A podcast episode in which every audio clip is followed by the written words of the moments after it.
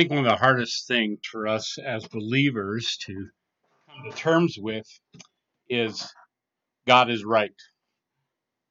Certainly, that's not always difficult. When things are going well, uh, no big issues to deal with, relationships are strong, the bills are being met, everyone we love is safe, we have our health, and then we probably don't even give that question a thought.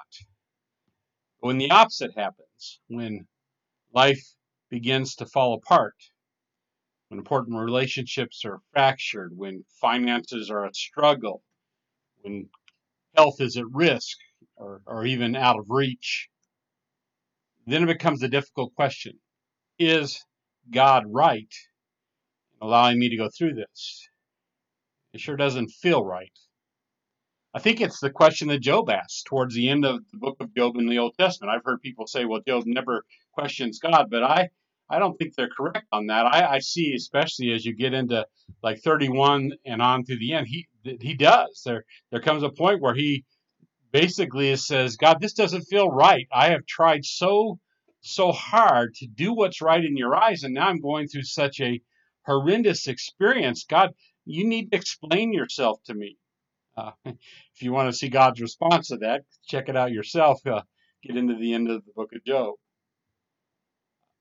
as we've walked through uh, Psalm 119, which is where we've been together these last several weeks, as uh, we've walked together as a as people through this coronavirus, and we've been looking at Psalm 119, kind of trying to put it in context in life. Uh, as we as we've been walking through Psalm 119 together, we've made note of the fact that the writer of this psalm is Psalms is obviously going through a very difficult season of life. If it's David, as many biblical scholars believe it is, it is probably the time when King Saul is trying to hunt him down and, and like a wild pig slaughter him. Uh, and there and there's really no reason for it. Uh, what King Saul is doing in regard to David has nothing to do with anything David has done to him. David has always shown Saul honor and respect and kindness, even love. And now David, now Saul is trying to kill David because of his own jealousies, uh, his own evil thoughts, uh, things that he's decided about David that simply aren't true, motives that he's put on David that are not really David's motives at all. And, and so Saul hates him and is trying to kill him as a result. If you believe in a sovereign God, which the author has made clear that he does believe, then you're saying that God is in control of all circumstances. In fact, God's in control of the universe. And that's true even when our circumstances are rough and painful and hard to understand. And so the question is is this right, God? At least that's the question that if we're honest, I think we're going to ask at some point. At least maybe initially as we're learning to trust God. You know, God, this doesn't feel right. How can it be right?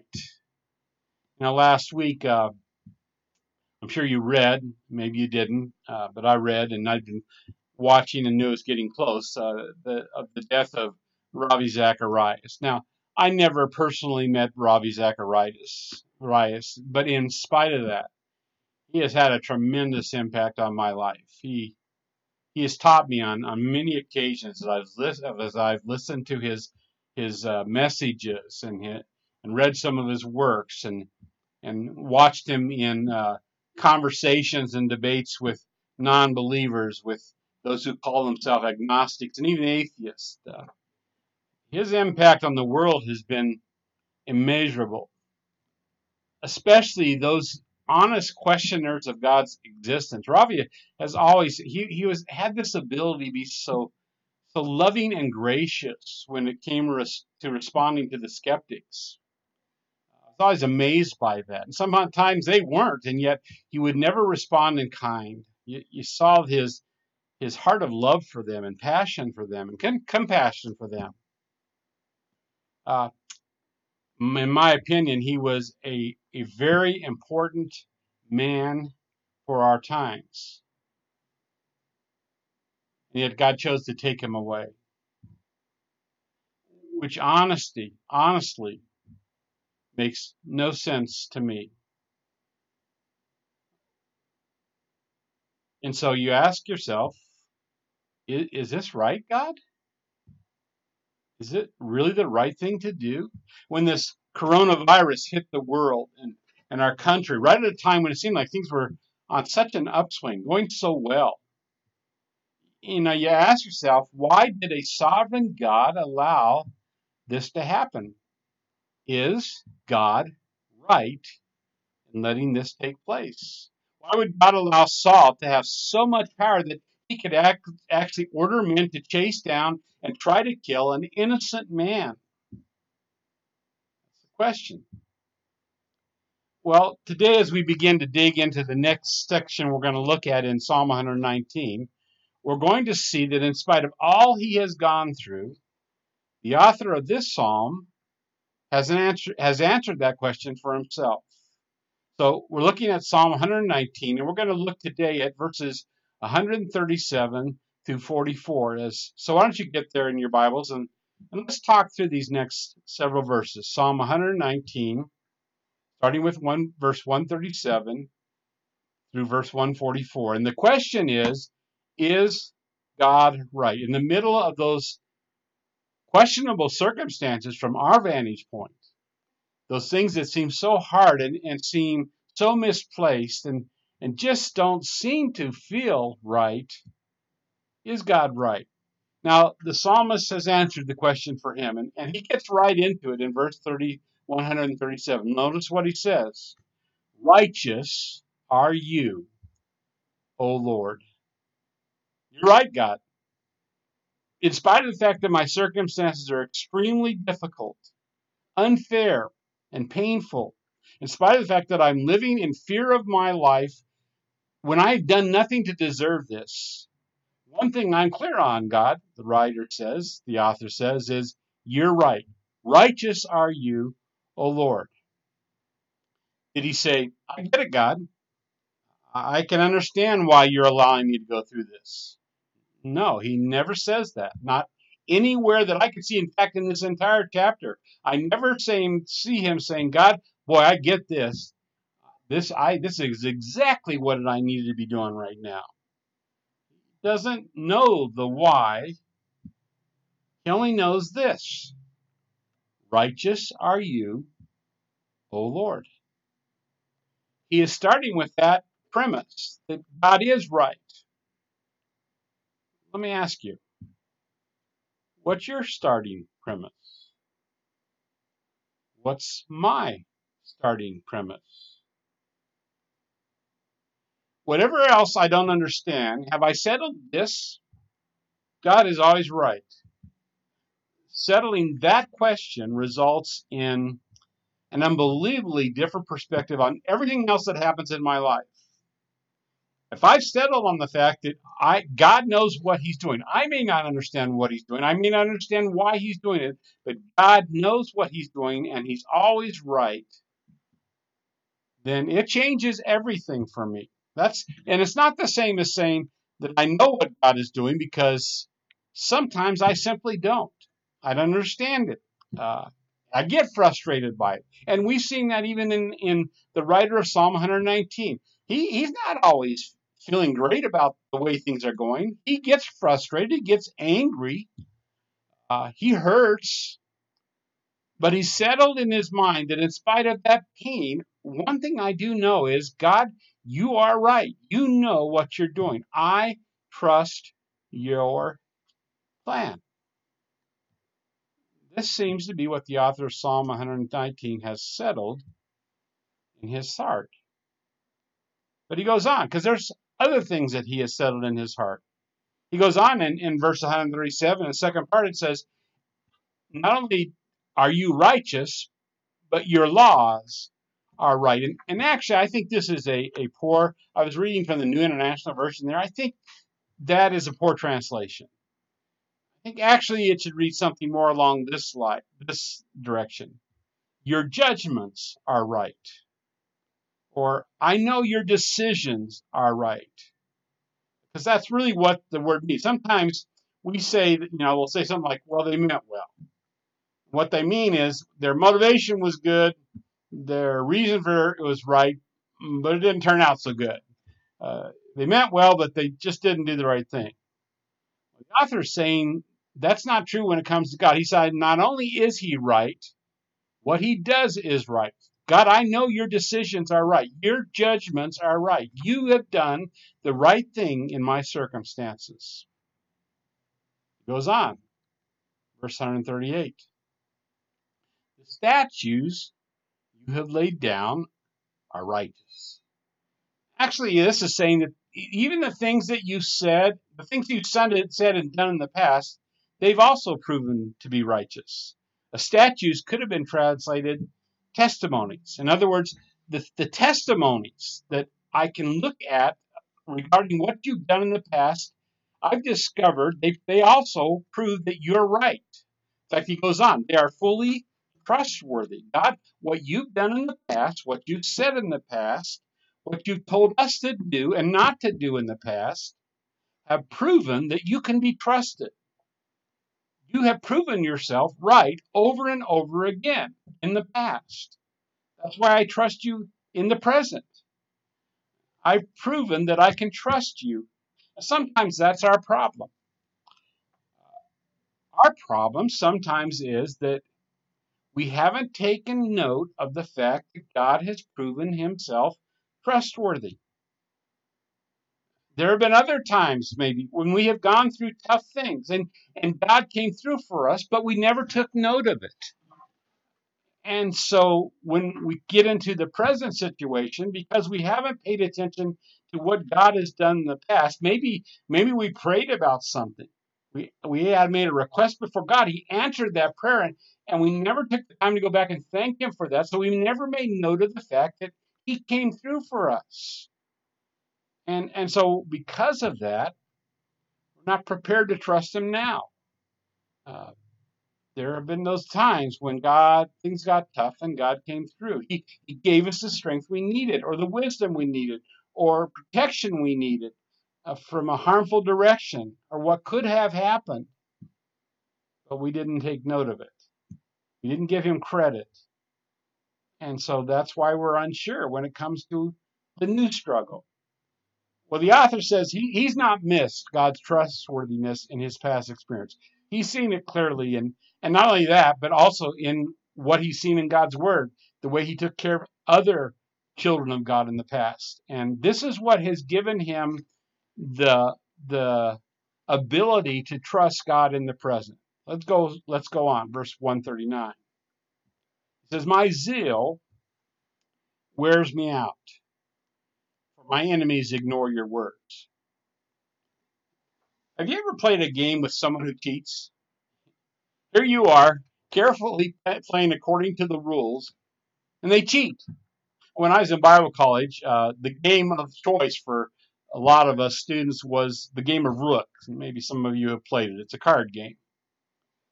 But I had friends that I didn't enjoy playing with because they had mastered the art of cheating, uh, of table talk, in order to get the advantage. And I played, hated playing with those guys because they cheat, and and so no matter how hard you know you, they were always doing something that that stacked the deck in in their favor, and and they're going to Bible college. What does that tell you? Uh, it tells you the Bible college students aren't perfect. I believe that's what the author is saying in verse 139. He's saying, I'm so careful to to do things in a way that honors God and obeys him and his word, while my enemies don't follow your word at all. And if you know, if this is David, he's talking about Saul and, and individuals who claim to be God followers. And he's saying they aren't paying, they aren't obeying your word at all. And yet I'm being so careful to obey your law, even in the midst of these difficult circumstances. And the reality is it's it's wearing me out. But in spite of how frustrated he is with these so-called cheaters. And maybe you feel some of those same feelings. Uh, you know, in the middle of this virus, I'm trying to be godly and and I see so many people being ungodly and, and it's just so hard to keep moving that direction. Well, he's saying that I, uh, that's where he is. But in spite of the fact that he is frustrated with the so-called cheaters, he's notice verse 140. He's not going to respond in kind. Verse 140. Your promises have been thoroughly tested, and your servant loves them. Not only is he not going to respond in kind, he says he's going to show complete confidence when push comes to shove that that in the end, doing things God way, God's way will prove not only right, but in fact will give him the upper hand. Or, or maybe speaking in, in Rook language, the winning hand. He is so convinced of this that he declares not only his belief in God's direction and his word, but his love of God's direction and his word. So let me get personal for a moment.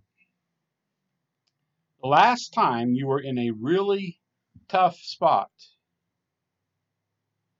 you say your priority, your passion, your zeal, my zeal, was it to respond to that situation in a way that you knew above all else would please God? It would line up with God's will and God's way. Is that your first concern? God, I, I, this is hard. It's not enjoyable. I'm I'm in a lot of pain. I'm fearful of it. But here's what I'm most fearful of. I'm, I am fearful that I would that I might not respond to this in a way that pleases you. And God, I won't don't want to do that. My first concern is God, I want to please you. I want to live in a way that shows that I love you and I love your word. Was that was that your first thought? Was that my first thought? Is that our first thought in the midst of what we're walking through right now? God, regardless of what happens, regardless of what the governor says or the president says or or my next door neighbor says about this whole situation, help me to respond in a way that pleases you, that shows I love you and I love your word and I love your way and I and and I believe that you're right. I don't know how this is going to turn out, but regardless, let me handle this in a way that pleases you. That's the author. That's what he says his first concern is. In fact, he goes on and lays out next that it, it's it's not about how my situation works It's about how godly I remain in the midst of my circumstances. Here's the way he puts it. Though, though I am lowly and despised, I do not forget your precepts. I don't care what other people think of me. That's not what I'm worried about. I'm not worried about the fact that they're not treating me fairly or that or that the laws, the rules that are being handed down don't make sense. What I'm concerned about is that in the middle of this, I live in a way that shows that I love you and, and obey your precepts, follow your laws, live according to your word. Why? Because as hard and as unfair as this situation seems, it's temporary. But he says, You, God, you and your will and your direction are eternal. Look at verse 142. Your righteousness is everlasting and your law is true.